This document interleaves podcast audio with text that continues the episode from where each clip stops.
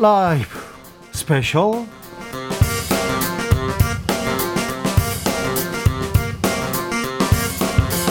2021년 4월 12일 토요일입니다. 안녕하십니까. 주진우입니다. 토요일 이 시간은 일주일 동안 주진우 라이브에서 가장 중요하고 가장 재미있었던 부분만 모으고 모아서 다시 듣는 그런 시간입니다. 그리고 묻힌 뉴스 마구 파헤쳐보는 시간입니다.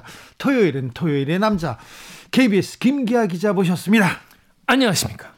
지난주는 이도 선거가 있어가지고 네. 많은 분들이 주진우 라이브 꼼꼼히 못 챙겨 보시고 못 들었을 것 같다. 아 그러면 안 돼. 정치율 그, 조사 기간이야. 그러니까 굉장히 음. 중요한 시기이기 때문에 여러분 네. 꼭 들어주시기 부탁을 드립니다. 여러분의 투표가 저를 살린다는 거 그렇습니다. 명심해 주시고요. 그렇습니다. 02로 전화 오면 일단 기본적으로 주진우 라이브 어, 5시 5분부터 KBS 1라디오 이렇게 하시지 않습니까? 그럼 네. 보이스피싱에서 예방 효과 있습니다. 그렇습니다. 김미영 팀장 뭐 이런 거 아니니까 걱정 네. 마시고요. 예. 받아주시면 되겠습니다.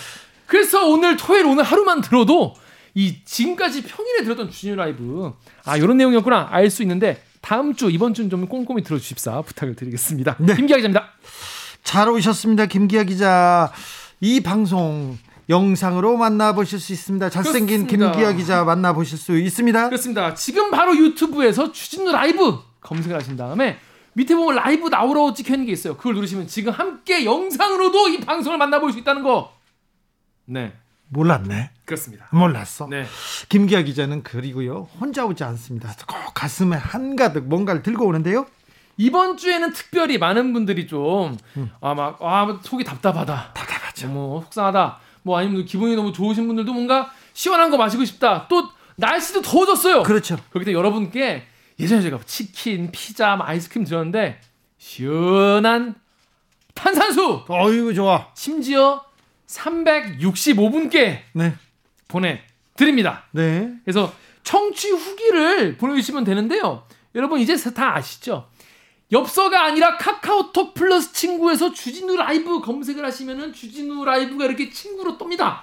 친구 추가하셔가지고 청취 후기를 저에게 보내주시면 저희가 365분 그러니까 쉽게 말해서 지금까지 주진우 라이브가 시작한 이래로 지금까지 받으신 모든 치킨과 피자, 아이스크림 받은 분들 다 모은 것보다 더 많이 이번엔 탄산수를 보내드린다는 점 말씀드리겠습니다. 네, 저는 탄산이 좋아요.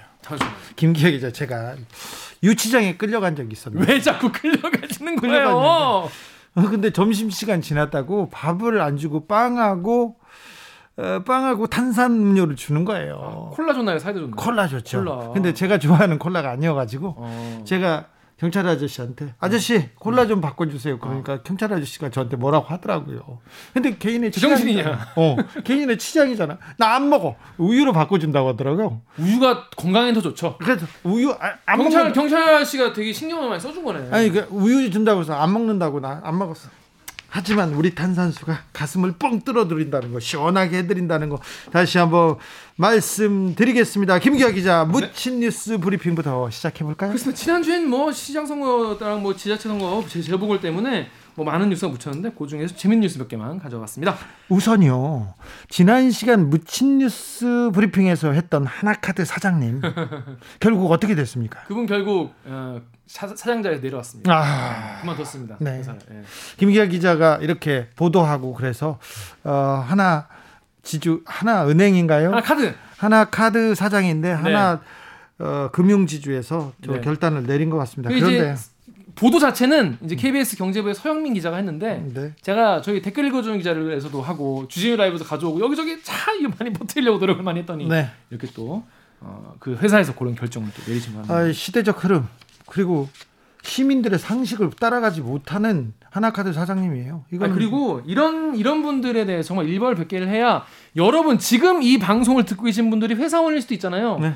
그 회사에 있는 상사분들도 조, 더 조심하시고 네. 본인도 더 조심해서 이제 부하 직원들 같이 일하는 직원들 동료를 대할 때 더 조심하게 되는 그런 배려 있는 사회가 되는 거라고 저는 생각이 듭니다. 하나카드 사장님 발언을 들으면서 저는 이명박 전 대통령이 떠, 올랐어요 이명박 전 대통령이 꼭 이런 얘기를 했었거든요. 어. 그때 어떻게 했습니까? 괜찮다. 사기쳤다. 괜찮다. 거짓말했다. 괜찮다. 주어가 없다. 이렇게 얘기가지고 음. 뽑았지 않습니까? 결국 어땠습니까? 그 막강한 공권력을 가지고 사적 이익을 취하다가 뇌물 받다가 감옥 가셨잖아요. 그렇습니다. 이런 분들, 네. 중요한 위치에서 위치에서 물러나야 됩니다. 잘 된 것 같습니다. 자, 묻힌 뉴스 브리핑으로 가볼까요? 네, 지금 코로나19가 계속되면서 우리가 일상적으로 이제 뭐 이제 뭐 음식점을 가거나 어딜 갈 때마다 우리가 정말 편하게 QR 코드라는 걸 가지고 내가 왔다는 걸 증명하지 않습니까? QR 코드 찍는 게 좀 불편하고 어려운 사람들이 있어요. 그리고 나이 드신 분들 스마트폰 없는 사람들 힘들어요. 그렇습니다. 이게 기술이 발전이라는 게 이제 당연히 이거에 어, 기술에 되게 익숙한 사람들이 더 편하게 예를 네. 들어서 네. 이제 이걸 카카오톡으로도 이제 할 수가 있고 네. 힘들기만 해도 이제 QR 코드를 찍을 수 있잖아요. 네. 그러니까 이거는 익숙한 분들은 더 편한 쪽으로 개발했는데 네. 이런 기술에서 약간 소외받은 계층들 그런 분들은 점점 더 따라가기 힘들어지는 그러니까요. 이거 어디 들어가기도 어렵고요. 우리 예전에 그런 방 그런 뉴스도 한번 소개드린 적 있는 것 같은데 우리가 패스트푸드점 같은 데 가서 어. 키오스크 네. 이것도 이제 장애인분들이나 나이 많으신 어르신들은 이거를 하기가 힘드신데 저도 들어갔다가 네. 그못 찍어 가지고 그냥 나왔어요. 이런 분들 많이 계세요. 네. K 그 닭 먹고 싶어가지고 내가 어. 좋아하는데 한 들어갔는데 주문을 안 받고 저기 가서 하라는 거예요. 네. 그런데 안 알려줘가지고 그래서 이런 일, 이런 일이 많은데 이거 이제 몇 개 이제 그런 패스트푸드점의 만의 문제가 아니에요. 이제 대부분의 음식점 가면 QR 코드를 작성을 해야 되는데 네. 요 같은 경우에는 여러분 모두 아시겠지만 QR 코드는 이제 특정 정보가 이제 바코드 같이 이제 막 검은색, 흰색, 검은색, 흰색 이렇게 이게 뭐 미로화시 되어 있지 않습니까? 네. 요걸 이제 그 화면 요렇게 요렇게 요렇게 갖다 대면은 요렇게 되면은 삑 하면서 이제 내가 여기 왔다는 게 이제 기록이 되는 것이죠. 그런데 우리가 놓치면 안 되는 게이 시각 장애인 분들 같은 경우에는 이거가 굉장히 힘들다고 해요. 거의 불가능에 가깝다고 합니다. 아, 그렇겠네요. 이게 그 시각 장애인 분들은 본인들이 쓰는 앱 어플리케이션 있긴 하지만은 또 카카오톡 찾아서 들어가고 또 거기까지 들어가는 데까지 시간이 걸리는 데다가 요거를 보면은 그 네모난 그 안에다가 이렇게 넣어야 된단 말이에요. 그리고 이걸 또 초점을 또 맞춰서 이렇게 해야 돼. 또 그리고 막 이 광량을 또 맞춰가지고 너무 희지 않게 검지 않게 막 이렇게 한단 말이에요. 네. 이거 자체가 보통 사람들도 되게 조절 많이 해야 되는데 어, 시각장애인은 못 하는 거예요. 저는 힘든데 시각장애인은 진짜 거의 불가능에 가까운 진짜 엄청나게 높은 벽입니다. 그렇습니다. 그래서 이 시각장애 한국 시각장애인 협회 한국 웹 접근성 평가센터. 그러니까 뭐냐면 시각장애인 분들도 협회가 있거든요. 근데 음. 여기서 한국 웹 접근성이라는 건 뭐냐면 이 웹 인터넷이나 이런 최첨단 기기에 접근할 수 있는 그러니까 시각장애인 분들이 어떻게 하면 접근할 수 있는지 뭐 진동으로 할 수도 있고 읽어주는 것도 있고 여러 가지 그 방법이 있거든요. 요걸 이제 연구하시는 김병수 소장 말로는 차라리 뭘 어디에 이제 갖다 대는 물리적으로 뭔가 갖다 대는 그런 거라면은 사용할 수 있을 텐데 지금 시각장애인 분들은 이거를 정말 지금 아예 사용할 수 없는 이런 상황이다라고 어려움을 많이 토로를 하시더라고요. 어, 어렵네요. 차라리 앱을 만들거나 아니면 그냥 핸드폰을 어디다 띡 찍으면 네. 인식할 수 있게 만들어 주는 게 나은 거 아닐까 그런 생각도 해보네요. 어떤 분들은 아니 그러면 와 스마트폰 없는 사람들 카페 가서 영, 영등포고 이렇게 손으로 쓰면 되는데 그거 쓰면 되지 않냐라고 하는데 네. 어떻게 해야 돼요? 시각장애인 분들은 또 여기서 못 쓰 죠. 어, 느 칸에 이게 점자라는 게 왜 있는데요? 이게 그리고요. 안 보니까 있는 건데. 김기아 기자 그 칸이 작아가지고 작아 가지고 저도 놓아놨거든요. 아, 그래요? 아, 쓰기 이렇게, 어려워요. 이렇게 보셔야 되는 거예요. 쓰기 어려워요. 그렇, 그렇습니다. 이게 시각장애인 분들은 쓰는 게 너무 좁고 어디에 어디부터 써야 되는지 잘 모르겠고 쉽지 않은 상황이라고 하는데 이게 그 이미 지금 뭔가 특정 뭐 자기가 뭐 가고 있는 전화번호를 뭐 걸면 뭐 인증을 해주는 게 그런 게 생긴다든지 이러면 아, 예, 좀 예.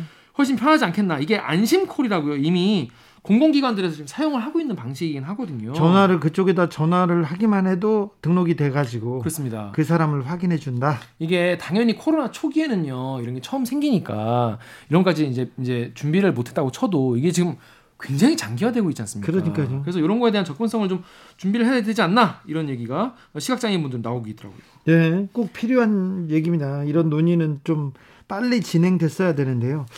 청각 장애인들은 네. 어떻습니까? 수어 통역 서비스는 준비되어 있습니까? 요게 같은 요 같은 경우에는 이제 그 QR 코드 같은 경우는 문제가 없어요. 네. 청각 장애인분들은 그런데 이 선별 진료소 같은 데 갔을 때 자기 상황 자기 어떤 증상을 설명을 하고 내가 누구를 만났었다 이런 걸 얘기를 해야 되잖아요. 그렇죠. 근데 우리가 이제 청각 장애인분들이 늘 이제 수어를 할 줄 아, 아는 사람과 같이 다니는 게 아니지 않습니까? 네. 그리고 선별 진료소에 수어 통역사가 계시는 것도 아니고 그렇기 때문에 이 서울시가 지난달 말부터 각 지자체에 태블릿 PC들을 장비를 보급해 가지고 영상 수어 통역 서비스를 시작을 했다고 합니다. 예. 그래가지고 이게 지금 뭐 1년 만에 시작된 거긴 하지만은 그래서 좀 꽤 많이 좀 설치가 돼 있어서 네. 굉장히 네. 고무적이다라고 하는데 지금 뭐 경기도 같은 경우에는 그림 글자판, 뭐 시각 지원판 이런 걸 뭐 설치했다고 하는데 다른 지역 다른 지역도 거의 뭐 비슷한 수준이어 가지고 아직까지 선별 진료소에서 이 청각 어, 장애인분들이 어, 자기 증상을 설명하고 이 상황을 설명하기가 쉽지 않은 상황이라고 합니다.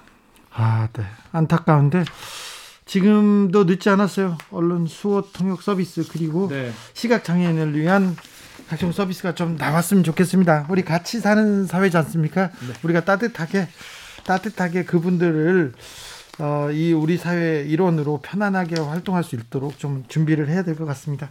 다음 무친 뉴스로 가볼까요? 네, 다음 뉴스는 통계청에서 발표한 2020, 그러니까 2020년 연간 지출 가계 동향 조사라는 게 나왔어요. 궁금합니다. 코로나 시대 네, 얼마나 코로나 어디에다 썼는지. 이게 우리가 어, 시장 장바구니 물가라고 하잖아요. 네. 아니 장 보러 가는데 아, 뭐 대파가 이렇게 비싸? 음. 라면 끓여 먹는데 대파가 이렇게 비싸? 이게 우리가 그냥 장 보러 갔을 때딱 느껴지는 이 물가가 있는데 네. 이게 실제로 지금 통계로 발표가 된 거예요. 통계청에서. 근데 이게 내용이 아 좀 우울한 내용이 나왔습니다. 가구당 월 평균 소비 지출, 그러니까 가구당 한 달에 쓰는 돈이 2.3% 감소했어요. 네, 줄였 줄였군요. 줄었어. 네. 그런데 이 소득 분위별, 그러니까 소득이 높은 계층부터 낮은 계층까지 쭉 줄을 세워 보면은 하위 20%가 이게 1분이거든요. 1분이 소비 지출이 유일하게 늘어났어요. 3.3%나. 이게 뭐 어떤 의미를 가집니까? 네. 설명을 좀 드릴 텐데요. 이게 1분이 가장 소득이 이제 낮은 분들 같은 경우에 월 평균 소득이 173만 5천 원이에요. 네. 굉장히 낮지 않습니까? 그런데 소비 지출액은 105만 8천 원이었습니다. 한 가구에서 173만 원을 벌어서 105만 원을 썼다는 얘기잖아요. 그렇습니다. 근데 지출이 왜 느, 아까 방금 전에 늘어났다고 했잖아요. 근데 뭐가 늘어났나 보니까 식료품비, 음. 비주류 음료가 늘었어요. 그러니까 쉽게 네. 말해서 먹는데 돈을 더 쓰는 거예요. 네. 근데 그렇다면 이게 갑자기 많이 먹을 리가 없잖아요. 예. 이게 1년 만에 15.7%나 올랐습니다. 많이 올랐네요. 엄청 많이 오른 겁니다, 이거는. 예. 예. 우리가 액수로는 23만 5천 원인데 전체에서 차지하는 비중이 22.3%입니다. 근데 여기 들어가는 돈이 마스크를 우리가 또 안 쓰던 돈을 쓰는 거지 않습니까? 이게 네. 마스크 매일 사잖아요. 마스크. 이런 보건 항목 지출이 8% 늘었고요. 네. 집세나 필수 요금 같은 것도 5.4% 늘었습니다. 주류, 담배, 통신 지출도 6.5% 3.8% 늘긴 했는데 일단 아까 말씀드린 대로 식사비가 3, 어, 외식까지 합치면 32.3%나 먹는 데 쓰는 돈이 늘어났습니다. 저소득층의 식비 지출이 늘어난 가장 근본적인 이유는 뭔가요? 저도 이게 아니 이렇게 갑자기 사람들이 많이 먹을 리가 없는데라고 생각이 들었는데 보니까 물가가 올랐어요. 아. 이게 물가가 그냥 오른 게 아니고 이제 지난 3월 그 소비자 물가 동향 자료를 보면요. 농축 수산물 물가. 그러니까 우리가 이제 장봐 와서 먹는 네, 물가가 필수적인 13.7%나 올랐어요. 아 이게 다 올랐네. 그러니까 비슷하게 오른 거 이게. 오른 만큼. 네. 그러니까 물가가 올랐군요. 딱 물가 그 물가 핵심 물가죠 이게. 네. 오른 건데 그 여러분 뭐 요즘에 대파 대란 나자, 났잖아요. 그렇다면서요? 그래서 뭐 파를 집에서 키워서 먹자. 그래서 막 파테크 해야 된다 이런 얘기까지 나왔단 말이죠. 실제로 이렇게 하시는 분들 많이 계시고 또 양파, 달걀 이런 무조건 이거는 음식에 들어가는 이런 필수적인 항목들이 다 올랐어요. 그리고 과일이 24%, 쇠, 소고기가 쇠고기가 11.5%, 돼지고기가 7.5%. 그러니까 이거 돈을 더 쓸 수밖에 없는 상황이었던 겁니다. 그러네요. 그러니까 이제 또 최근에는 또 이 많은 분들이 달걀 같은 경우에는요. 달걀도 많이 올랐다. 생산량 자체가 줄었습니다. 그래 그러면 더 올랐겠네. 그러니까 이게 올해 3월에서 5월 생산량이 1년 전보다 17% 감소하고요. 파 같은 경우에도 지난해에 장마가 있었잖아요. 예. 장마가 태풍도 왔고요. 그래서 올해 초엔 냉해까지 있어가지고 생산량 자체가 감소를 많이 했다고 합니다. 저 궁금한 거 있어요. 네. 어, 코로나 시대에 한국 사람들이 고기 소비가 늘었습니까? 고기 같은 경우에 제가 좀 확인을 해봤는데 이거 재밌는 게 유통량 자체가요. 소가 17,000톤이었는데 19,000톤으로 늘었고요. 2,000톤 늘었네요. 네, 돼지는 9만 5천 톤이었는데 10만 900 톤으로 늘었어요. 그리고 거의 5천 톤도 늘었고요. 그렇습니다. 근데 이게 뭐냐면 요즘에 우리가 집밥을 많이 먹잖아요. 네. 그러니까 집에서 이걸 다 사가지고 먹다 보니까 집밥 수요가 늘면서 공급 증가보다 수요 증가가 더 많이 늘어났다고 합니다. 아 그러네요. 네 그러다 보니까 아무래도 여기에서 이제 올라가는 돈이 많다 보니까 많은 분들이 이 아무래도 연결 지수라고 하잖아요. 이 식료품비는 줄일 수 없는, 없는 거기 때문에 네. 그래서 저소득층이 어, 식, 식료품비로 쓰는 돈이 더 많이 늘어났다 네. 이런 말씀을 드리겠습니다. 좀 네. 식료품 물가가 빨리 이게 특수 물가인데 특수 특수라가 아니죠. 필수 물가라고 봐야죠. 필수적인 물가인데 식료품 물가 상승세 언제쯤 좀 잡힐까요? 이거는 뭐 저도 모르고 아무도 모른다고 할 수밖에 없는 게 왜냐하면 지금 코로나가 우리나라에서 언제 지금 딱 종식될지도 잘 모르고 지금 끝나면 사람들이 또 이 집밥을 해먹는 이런 수요가 또 어떻게 줄어들지 바뀔지 이런 거 잘 모르는 상황이기 때문에 그 누구도 장담할 수가 없다고 할 수 있겠습니다. 지금 뭐 집세도 오르고요, 유해식 물가도 오르고요, 지금 유가도 좀 꿈틀대고 있는 상황이기 때문에 어, 이억 원 기, 기획 기재부 1차관이 지난 지난주에 물가 관계 차관 회의에서 올해 2분기 물가 오름폭이 일시적으로 더 확대될지도 모른다 이런 어, 비관적 전망을 내놓기도 했습니다. 아무튼 그래 지금 이 쪼들리는 계층이 더 약간 힘든 아, 그런 상황이 됐다라고. 근데 이러다 보니까요 우리가 이렇게 먹는데 돈을 꼭 써야 되다 보니까 그럼 어느 분야를 줄여야 되지 않겠습니까? 네. 어디를 줄였냐 보니까 1분위 가구 그러니까 어, 소득 하위 20% 20%의 그 교육 지출이 23.7%나 감소했다. 엄청나게 줄었군요. 아이 참 속상한 얘기인데 네. 이러다 보니까 소득이 적은 집의 아이들이 더 교육을 질 좋은 교육을 이제 덜 받을 수 있는 가능성이 높아지는 교육 격차는 더 커질 것 같습니다. 그렇습니다. 그리고 의류와 신발도 10.6% 밖에 안 나가니까 다고 합니다. 그래서 네. 아 이게 정말 힘든 한 해였다. 네. 그래서 올해도 뭔가 이 좀 더 나아져야 되는데 어떻게 어떻게 될지 한번 지켜봐야 될 것 같습니다. 코로나 시대 특급 호텔 식당들은요 예약을 하기 힘든답니다. 그리고 강남이나 어, 비싼 고깃집이요. 비싼 고깃집은 1인분이 120g 정도 줘요. 네. 근데 120g에 7만 5천 원에서 너무 비싸다. 9만 5천 원 하는 데도 있어요. 1인분에. 비싸. 이렇게 하는데 그런 집은요. 예약을 못 해가지고 줄을 섭니다. 그런데 그런 집에서 자 9만 5천 원, 7만 5천 원에 1인분 하는 데 있지 않습니까? 그러면 장정들이 가잖아요. 그러면 5인분, 6인분 먹어요. 음. 그러면 고깃값만 1인 한 사람에 30만 원, 40만 원입니다. 그런데 어, 또 이 상위 소득 상위 계층에서는 고깃값이 다가 아니에요. 와인을 먹는데요. 음. 와인도 천차만별인데 한 끼에 100만 원, 몇백만 원 하는 그 한 병에 100만 원, 몇백만 원 하는 와인들은 계속해서 엄청나게 많이 팔려가고 있습니다. 코로나 시대 이 양극화, 양극화를 아, 바로 잡는 조금 어, 하위 계층에도 조금 어, 숨통을 틔워줄 수 있는 그런 정책들이 쏟아져야 되는데 그런 부분은 약간 부족한 것 같습니다. 그렇습니다. 여러분께서는 지금 주진우 라이브 스페셜 듣고 계십니다.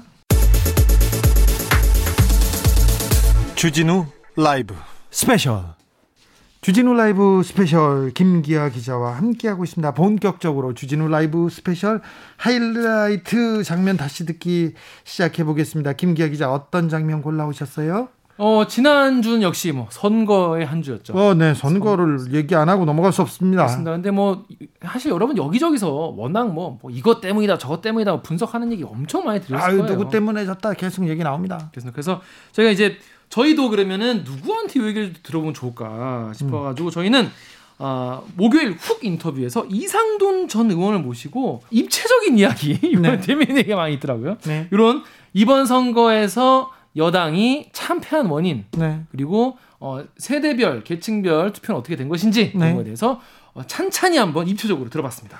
그 내용 갖고 왔습니다. 이상돈 교수가 국민의힘 측 비대위원이었어요. 네. 국민의힘의 전신이었죠.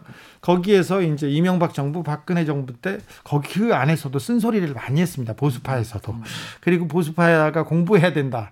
그리고 정책을 잘 내놔야 된다. 거기 때도 쓴소리를 많이 해가지고요. 어, 이명박 전 대통령도 미워하고 박근혜 전 대통령도 결국 미워했어요. 어. 그러다가 안철수 국민의힘 대표하고 손을 잡았죠. 국민의힘이 아니라 국민의 당 대표였죠.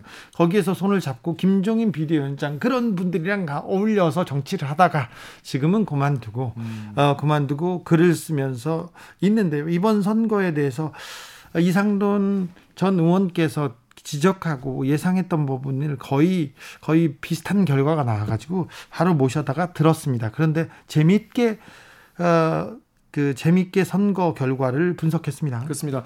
이상훈 전 의원 이번 선거에 대해서 선거 기간에 이렇게 악재가 와장창 난 적이 없다. 네. 라고 하면서 예상보다도 더 큰 폭으로 역대급 패배를 했다 이렇게 보고 있더라고요. 그렇죠. 역대급 참패죠. 음. 아, 노무현 대통령이 노무현 의원이었죠. 노무현 의원이 어, 불모지 그 민주당이 불모지 부산에 부산, 네. 부산에 갔을 때 그때도 지금 김영춘 의원이 김영춘 후보가 얻은 것보다 훨씬 더 많이 얻었어요. 네. 그리고 선거 역사상 민주당이 서울 지역 전 구에서 이렇게 참패한 거는 역사상 처음입니다. 네. 엄청난 참패고요. 어, 민심은 민주당의 몽둥이를 들었습니다. 그거 명확하게 봐야 됩니다. 이게 이제 뭐, 뭐 민주당 지지자분들 입장에서는 아니 왜 이렇게까지라고 생각을 할 수 있겠지만은 드러난 민심의 지표는 정말 차가웠어요. 완전 차가웠던 것이죠. 네. 그래서 이 이런 말 했어요. 무능보다는 부패한 게 낫다라는 네. 어떤 생각이 이번 어, 선거에 좀 드러난 게 아니겠느냐 이런 분석도 했습니다. 그렇죠. 네. 이번 민주당 정권은 무능하고 일 못한다, 일 안 했다 이렇게 이, 일을 아예 못한 데다가 내노란불, 아, 위선적이까지 하잖아. 음. 차라리 썩은 부패한 도덕적으로 부족한 저 사람들은 원래 그런 사람이고 일은 더 낫다 이렇게 생각하는 게 민심의 척도라고 어, 이상돈 의원은 분석했는데요. 어, 100% 동감하진 않지만 어느 부분은 고개를 끄덕이게 하는 얘기가 계속 채워지고 있습니다. 이상돈 전 의원 인터뷰에서. 그리고 이제 인, 뭐 인터넷 커뮤니티 이런 데서는 뭐 20대의 어떤 표심에 대해서 굉장히 이제 어 왈가왈부를 많이 그러니까 부, 본인들 입장에서 아 이거는 너무 20대가 너무 뭐 너무한 거 아니냐. 네. 아 20대가 당연히 뭐 그럴 만하다. 네. 되게 의견이 많이 갈리는데 이상돈 전 의원 같은 경우는 이거에 대해서 2030 세대들한테 지금 문재인 정부 그러니까 민주당 여당이 너무 큰 어, 도덕적 기대치를 줘, 줬는, 줬기 때문에 그만큼 더 실망도 큰 게 당연하다 이런 네. 얘기를 했어요. 감당 못할 환상이라는 표현을 쓰지 않습니까? 네. 그래서 아 저는 약간 아 이것도 되게 어 이것도 되게 뭐랄까 짚어볼 만한 부분이구나라는 생각이 들었습니다. 네, 선거 캠페인에서 너무 문재인 정부의 선거 문재인 대통령의 선거 캠페인에서 공정과 정의가 강물처럼 흐르고 그리고 집 걱정하지 않고 그리고 20대, 30대 꿈을 꿀 수 있도록 일자리를 주겠다고 했는데 어느 지표 하나 지금 2030 세대한테 만족시켜주는 부분이 부족했습니다. 그러니까 이게 보수 진보로 볼 것이 아니라 이게 냉정하게 23, 2030 세대들이 원하는 거에 대해서 민주당이 정부가 얼마나 일을 했는지 보여줬는지 그 부분이 평가받았다 이렇게 지적합니다. 저는 이번 인터뷰를 들으면서 아 되게 냉철하게 이제 보고 있구나 이런 생각이 들었어요. 네. 인터뷰를 들으면서 여러분도 한번 본인의 생각과 다를 수도 있고 같을 수도 있겠죠. 한번 그 목요일 훅 인터뷰 하이라이트 부분부터 듣고 오시겠습니다. 큐. 재보궐 선거 어떻게 보셨습니까? 예, 민주당한테는 어려운 선거라고 생각을 했죠. 네. 근데 이제 다시다시피 선거 기간 중에 이렇게 그냥 악재가 여러 개 터진 적도 과거에 없었잖아요. 네. 그러니까 예상보다 참 큰 폭으로 아주 역대급 패배를 했다고 생각이 됩니다. 네.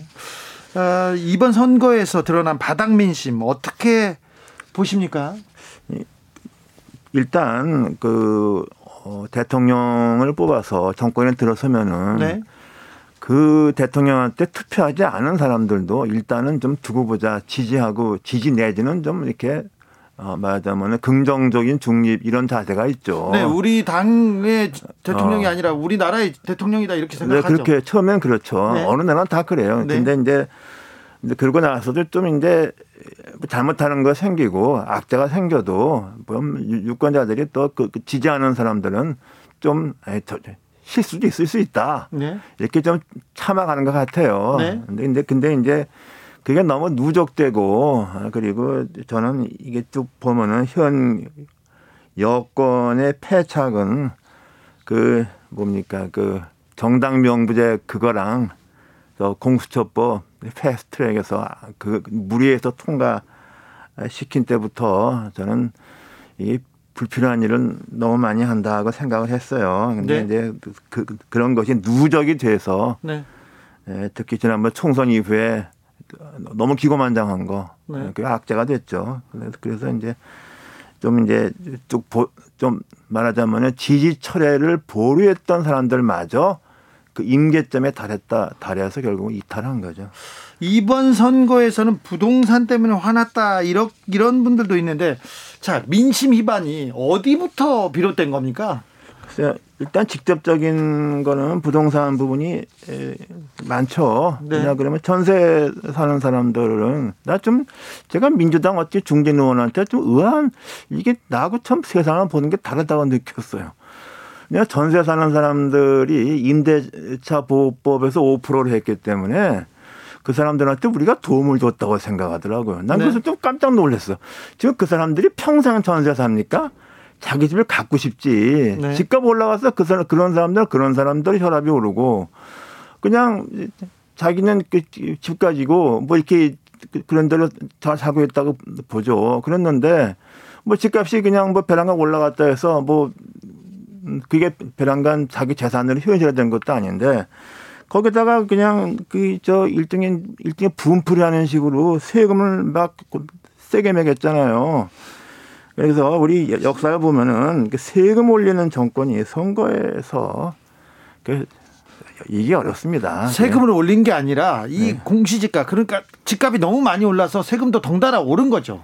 덩달아 오른 것도 있고 그, 그 때문에 세율 많이 올렸잖아요. 그건 부정할 수 없죠. 그, 그리고 그러니까 세금을 갖다가 그 세금 올릴 때는 그 여야의 합의를 해서 타협을 하는 겁니다. 지금도 그 바이든 정부도 네. 비유세 얘기하고 있지만 혼자 안 하잖아요. 네. 공화당 같이 하자. 그게 다 이유가 그 책임은 자기만 쓰기 싫다는 거예요. 네.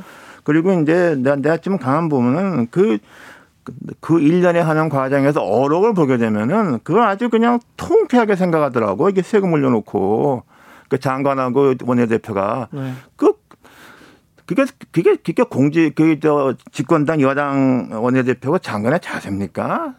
그 세금 올리는 문제는 그거는 굉장히 그건 굉장히 신중해야 되는 거예요. 난 그래도 그게 그 직접적인 패착이고 또 하나는 이제 2030 세대들은 이게 감당할 수 없는 너무나 그저 기대치를 너무 줬잖아요. 문재인 대통령 해서 한 얘기 중에서 처음에 약속이 몇 가지 있었죠. 네. 공정과 정의가 뭐 꿀처럼 흐르는 네. 사회. 또 하나가 자기는 일자리 대통령이 되겠습니다. 그렇지 않습니까? 그리고 나온 정책이 뭐였어요? 소득주도 성장 아닙니까? 지금 네. 어디로 갔어요?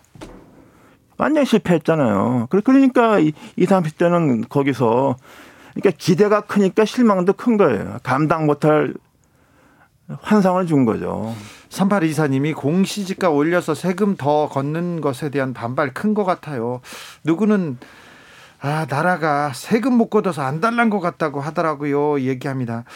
4445님께서는 부동산을 지키고 돈 더 벌려는 부유층, 내 집 마련이 더 어려워진 부동, 내 집 마련이 더 어려워진 부동산 정책에 대한 실망. 이 실망한 무주택자들의 의사 반영 이번 선거 결과 같네요. 이렇게 합니다. 부동산 값이 많이 올랐습니다. 근데 전 세계적으로 부동산 값이 많이 올랐어요. 그런데 부동산 투기 의혹 잘 때려잡지 못했습니다. 그런데 부동산 투기 잘 못 잡았다고 해도 이 지금 그 정부 여당이 부도, 부동산으로 부패 특혜를 보고 그러지는 않은 그런 사람들은 아니지 않습니까? 네.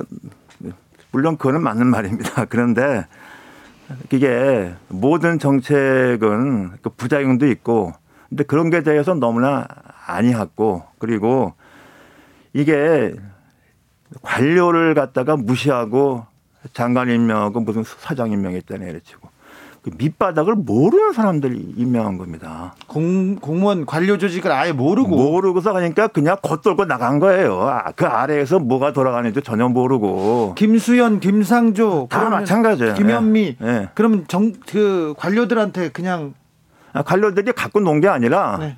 우리를 무시하고 하니까 열중시하고 우리는 어, 귀하들께서 결정하시는 대로만 하겠습니다. 그 한번 잘해 보십시오. 이렇게 되는 거예요. 똑같은 현상이 언제 생겼습니까? 2009년에 일본에서 민주당이 집권했을 때 똑같은 게 생겼어요. 왜냐하면 거기서 거기서는 민주당에서 볼 때는 아 일본 사회의 그 병폐가 관료. 재계, 네. 정계 이 삼각 이게 뭡니까 악의 고리입니까? 뭐 네. 보고서 이 관료 집단은 이거 안 되겠다 그래서 모든 정책을 우리가 한다고 그랬어요. 그래서 차, 사무차관들 협의하는 관료사회에서 의논한 그 기구를 없애버렸어요. 사무차. 네. 그러니까 관료사회가 완전히 그러니까 그러니까 아 그러십니까? 그러면 우리는 결정하시는 대로 따라하겠습니다 했다고. 결정은 무슨 결정을 해요? 그래서 3년 만에 도로 아베 돼버렸죠. 그런데요, 음, 정책의 부동산 정책의 무능함은 좀 보였지만 어, 서울시장 후보나 민, 저기 부산시장 후보, 어, 국민의힘 후보는 직접적으로 부동산 특혜나 뭐 의혹이 있었지 않습니까? 네. 부동산 부패 의혹이 있었지 않습니까? 네. 근데 이제 그게 관심이 아니고 네, 이쪽 이쪽을 제가 이, 이쪽을 그냥 한번 안 되겠다는 거예요. 네. 근데 좀 이게 뭐 이게 좀 적당한 표현인지 모르겠어요. 근데 일본에서 그왜 일본 사람들이 3년 만에 도로 자민당을 찍었느냐. 그렇죠. 이 무능한 성과는 이건 나라의 민생을 말아먹더라. 그래도 또 조금 부패한 게 있더라도 그래도 끌고 가는 사람들이 믿을만 하더라. 네. 이런 것에서 일종의 차악으로 선택한 거 아닙니까? 무능한 놈보다는 부패한 놈이 낫다. 그러니까 부패하고 해서 부패 너무 심하면 망하지만은 네.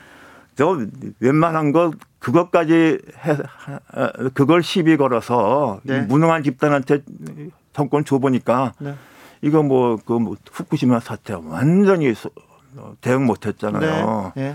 근데 그런 것이 있는데 나는 그러니까 위정자 우리 정권을 갖고 가는 사람들은 이런 좀 다른 나라의 역사적 경험 같은 걸 좀 알아야 되는데 이 정권이 너무 무식해 역사에 대해서. 무식합니까? 그렇게? 무식하다고 내가 말할 수 있을 정도. 공부를 안 합니까? 공부를 해본 적이 없죠 제대로. 네. 네, 그래서 정말 다, 다 그러더니 참 그게 뿌린 대로 결과가 나온 것 같아요. 자, 이사령님께서 문제는 백신이 늦어지고 있는 것 그리고 부동산인 것 같습니다. 걱정은 야당도 대안이 없어 보여서 더 걱정입니다. 이런 얘기합니다. 이번 선거에서 안철수 대표의 역할 어, 많은 우려와 기대, 많은 우려와는 달리 단일화도 성공하고 국민의 힘 승리에 힘을 좀 보탰어요. 네, 그렇다고 볼 수 있죠. 근데 뭐그 제가 보는 관점에서는 네. 일단 김종인 박사가 지금 국민의힘을 구한 겁니다. 그래요? 네. 자당 후보를 냈잖아. 네, 어쨌거나. 어, 그거 못 냈으면요. 승리가 승리가 아니죠. 그렇죠. 네. 만약에 안철수 후보가 서울시장이 됐으면 지금 국민의힘은 그건 뭐 완전히 초토화되는 거예요. 네. 자, 그러면요. 김종인 비대위원장의 미래는 어떻게 보십니까? 아, 그분 저 스타일이나 과거에 걸어오신 걸 보면은 네. 이제는 좀 시국 구경하시겠죠. 또 비대위원장으로 오지 않을까요? 민주당이나 아, 다른 당으로? 아, 민, 그, 이제 민주당 갈 일은 없고요. 아, 없습니까? 없고. 근데 이제 저기가 이제 에, 뭡니까 국민의힘에서 음. 그 후에 또 이제 뭐 여기 보니까 이게 좀 뭐가 될 것 같으니까 네. 제가 어저께 딱 보니까 그 텔레비 화면에 네. 일본 떠났던 사람들이 또 많이 보이더라고요. 아, 그렇죠. 사진 찍으러 왔죠. 사진 찍으러 왔어. 네. 근데 그런 거 보시고 계시는 거예요. 그래서 네. 한번 잘해봐라. 네. 그래서 잘해봐라고 놓고 떠나겠죠 또. 네. 그러다가 이제 뭐 이제 저, 거 귀하들이 네. 해봐야 뭐가 되겠느냐, 막 이런 게 즐기시면서 보고 계시지 않을까. 그러다가 컴백 타임을 노리시겠죠? 어, 그러다가 이제 이제 가을 바람이 좀 낙엽이 떨어지면 또 급해지지 않겠어요. 네. 그러니까 이게 좀 우리 정치가 좀 발전해야 되는데 네. 이게 도대체 뭔지 모르겠습니다. 안철수 대표의 행보는 어떻게 예상하십니까? 글쎄요, 뭐 지금 뭐 합당을 안 할지 모르는데 뭐 합당을 하나하나 그건 뭐 크게 영향은 없을 것 같고요. 그리고 뭐 일단에 지금 전국의 야권에서의 그 태풍의 네. 중심은 윤석열 검찰 정검찰청장하고 네. 김종인 박사하고 이제 그게 이제 어떻게 되느냐 이제 그게 제일 변수라고 보겠죠. 윤석열 변수는 어떻게 될까요? 뭐 조금 밖에서 보지 않겠습니까? 밖에서 네, 네. 지금 움직여봤자 할 수 있는 게 없죠. 뭐. 네. 근데 김종인 비대위원장하고 손을 잡을까요? 어, 근데 그거는 이제 지금 한 몇 년, 몇 개월 동안에 네. 에, 그 지지율 추이랄까 또 그동안 이제 윤석열 전 총장이 과연 이제 어떻게 에, 저 이걸 갖다가 대응하고 하느냐 거기에 달려 있다고 봅니다. 주진우 라이브 이상돈 전 의원과 함께한 목요일 훅 인터뷰 하이라이트 부분 듣고 오셨습니다. 김기아 기자. 네. 선거 이후에 선거 선거의 결과를 분석한 인터뷰 중에 가장 들을 게 많고 가장 생각할 게 많은 인터뷰였다고 자부합니다. 이거 full 버전으로 들어야 됩니다. 요거 한번 오늘 토요일에 full 버전으로 한번 들으시고 다음 주를 맞이하시면 좀 뭔가 좀 생각이 많이 정리가 되시는데 도움이 될 것 같아요. 자, 이 full 버전은요. 유튜브나 팟캐스트에서 주진우 라이브 검색하신 다음에 4월 8일 목요일 일부 들으시면 되겠습니다. 인터뷰 클립만 또 있으니까 여기저기 많이 홍보해 주시면 고맙겠습니다. 주진우 라이브 스페셜 김기아 기자와 함께하고 있습니다. 이 방송 영상으로 만나시면 잘생긴 김기아 기자 실화입니까? 그렇습니다. 네. 이 지금 바로 유튜브에서 주진우 라이브 검색을 하시면은 라이브 나오라고 밑에 뜹니다. 거기다 누르시면은 지금 영상으로 함께 만나보실 수가 있습니다. 김기아 기자 아직 여자친구 없죠? 네 없습니다. 토요일 날 토요일을 주진우 라이브를 책임지고 있어가지고 주진우 라이브 때문이다 이게 다. 네. 제가 반성하겠습니다. 반성하면 뭐 하냐고요? 아무 도움이 안 되는데. 김재동 소개시켜드리겠습니다. 감사합니다. 바깥에 와 있어요. 할 일 없거든요. 네, 네, 개 키워요. 감사합니다. 네. 뭘 감사해 둘이서. 네. 자, 다음 이야기로 가볼까요? 김기아 기자 어떤 장면 골라오셨어요? 자, 앞에서 우리가 2030 세대의 특히 20, 20 년 20대의 좀 표심에 대해서 이야기를 잠깐 했는데 네. MZ MZ 세대라는 말이 있거든요. 예. 사실 저는 이런 세대 구분하는 말 굉장히 뭐랄까 별로라고 생각을 하는데 이거 괜히 네. 머리만 아프고 그렇죠. 세대 약간 갈라치기 하는 것 같아서 그런데 X세대 옛날 뭐 그런 있잖아요. 아, 저도 Y세대. 동의하지 않아요. N세대. 네, 언론이 만들기를 좋아하죠. 네, 아무튼 MZ세대라는 게 있습니다. 뭐냐면 M은 이제 그 밀레니얼 세대라고 해서 1980년부터 90년까지 90년대까지 태어난 사람이 밀레니얼 세대 그리고 90년부터 2000년까지 태어난 사람들이 Z세대 이렇게 부르는데요. 이거 합쳐서 MZ세대 2030을 뜻하는 말입니다. 뭐, 뭐 여러분 뭐 그런 책도 있지 않습니까? 뭐 90, 90년대생들을 말한단가? 뭐 그런 책이 나올 정도로 요즘 약간 90년대생들 지금 어 지금 회사에서 신입이나 약간 뭐 연차 어린 사람들이 지금 그 전에 있던 이른바 어른들의 이 회사 문화에 반기를 드는 그래서 이제 부장 과장 이런 사람들이 약간 당황해하는 그런 일들이 지금 회사 곳곳에서 벌어지고 있습니다. 요거를 화요일 코너 그래서 MZ 세대에 대한 이해를요 화요일 코너 요즘 뭐하니 코너에서 유튜버 황희두 씨와 함께 MZ 세대가 어떤 분들인지 우리 이거 이 사람들 어떻게 대해야 하는지에 대해서 알아봤습니다. 요즘 젊은이들 보면 세상 말세야 이런 얘기를 소크라테스도 했답니다. 소크라테스. 예로부터 했어요. 그런데 2030 세대가 뭘 몰라서 역사적으로 경험치가 부족해서 그렇게 볼 게 아닙니다. 그렇죠. 젊은 사람들 다 생각하고 있고요. 그리고 냉철하게 보고 있습니다. 다만 다만 가치의 기준이 좀 달라요. 네. 기성세대하고는. 그런데 우리가 몰라도 너무 몰랐고요. 특별히 정치인들은 정치권에서는 젊은 세대, MZ 세대 너무 몰랐어요. 그래서 황희두 씨가 좀 정리해 줍니다. 요거는요, 이 청취자분들 같은 경우에는 이제 회사나 학교에서 이제 어 자기보다 나이가 어린 분들이 왜 얘들은 왜 이렇게 버릇이 없냐? 뭐 이렇게 생각하시는 분도 계실 거예요. 왜 얘네는 이렇게 어 무례하게 나를 대할까? 왜 얘네는 이렇게 어, 팍팍할까? 이렇게 뭐 인간미가 없을까? 이렇게 서운하신 분도 계실 거예요. 네. 또 그리고 이른바 이제 MZ 세대 분들은 아니 이, 이, 이 아재들은 왜 이렇게 꼰대같이 굴까? 그, 그렇겠죠. 답답하고. 네. 그런 어떤 세대와 그 사람들 간의 어떤 갈등을 좀 줄여보자는 차원에서 오늘 요거를 소개해드리려고 네. 합니다. MZ 세대는 자유와 행복, 음. 자, 소, 소확행이라고 하지 않습니까? 네. 본인의 자유와 행복을 굉장히 좀 중시하고요. 어, 조직보다는 개인, 네. 개인의 그 가치 추구를 하는 것 같아요. 그리고 불공정, 불합리 못 참아합니다. 음.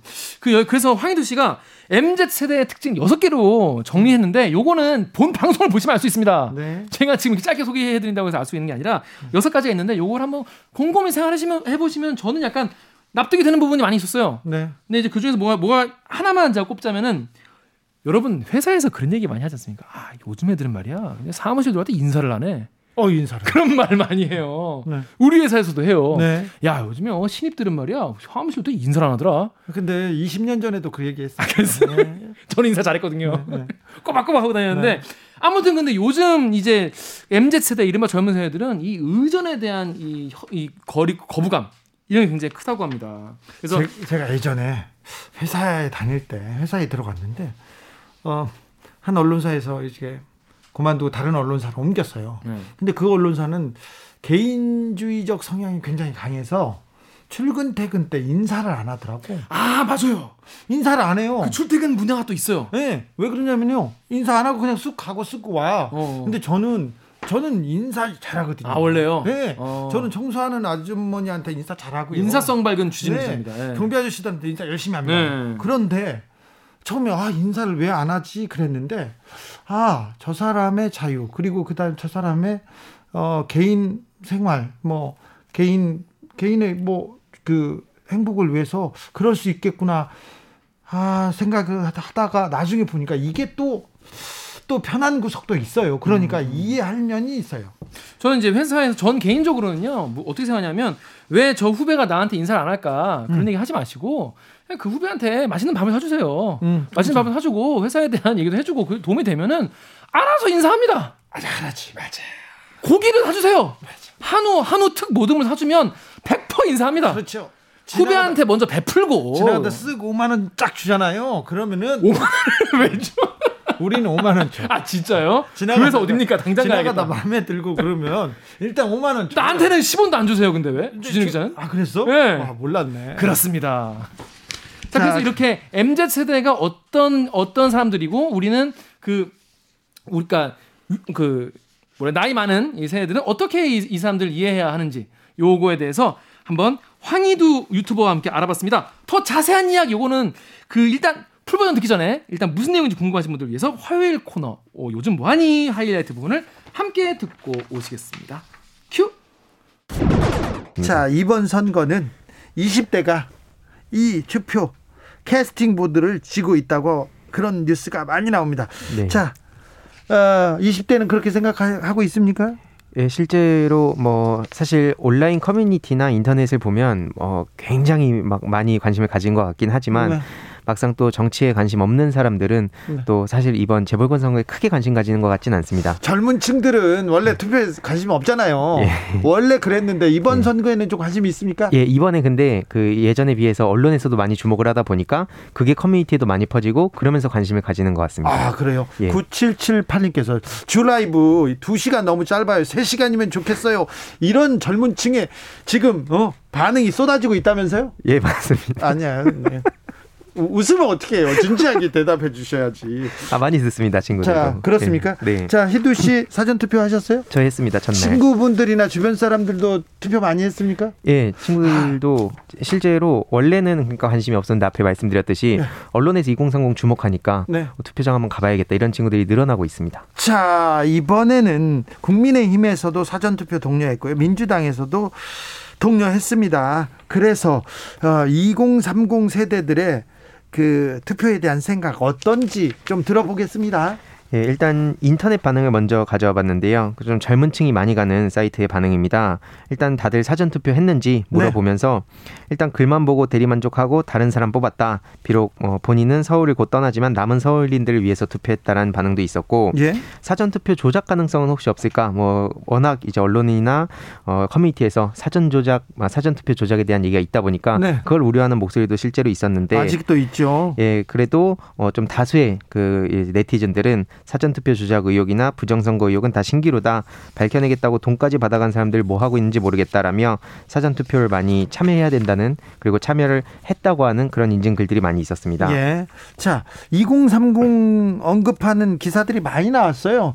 기사들 어떤 기사들이 있었고 여기에 반응하는 어, 2030의 여론은 어땠습니까? 네, 몇 가지만 일단 간략하게 가져와 봤는데 최근에 내가 오세훈이다 생태탕 선글라스 끼고 유세차 오른 청년 기사에 대한 반응을 좀 가져와 봤는데요. 아, 네. 이 기사 엄청 화제가 됐죠? 예, 맞습니다. 여기에도 좀 민주당 비판과 뭐 국민의힘 비판 이렇게 다양하게 의견이 있었습니다. 주로 이제 민주당을 비판하는 의견들을 보면 어, 민주당이 뭔가 착각하고 있나 본데 오세훈 후보를 도덕성 보고 찍는 게 아니다. 그렇기 때문에 생태탕을 먹던 측량을 직접 갔던 뭐 민주당의 위선 내로남불 무능력 때문에 오세훈 후보를 찍 찍으려는 거다. 뭐 생태탕집 아들은 얼마 후 정계 입문 발표할 것 같다. 어, 생태탕집 아들을 막 비난하는 댓글도 많이 보였는데요. 오세훈 도덕성 보고 찍는 거 아니다. 민주당의 내노란불 때문에 오세훈 찍는 거다 이런 사람이 있군요. 예, 좀 그런 의견들이 있었고 네. 또 반면 국민의힘 비판 목소리도 많이 있었습니다. 뭐 청년들 표 얻겠다고 국민의힘이 청년들을 이제 그쪽 지지하는 사람들을 일반 청년으로 만든 거 아니냐. 뭐 기자들이 특히 20대에 선동하는 거 보면 우습다. 뭐 이런 반응들도 있었습니다.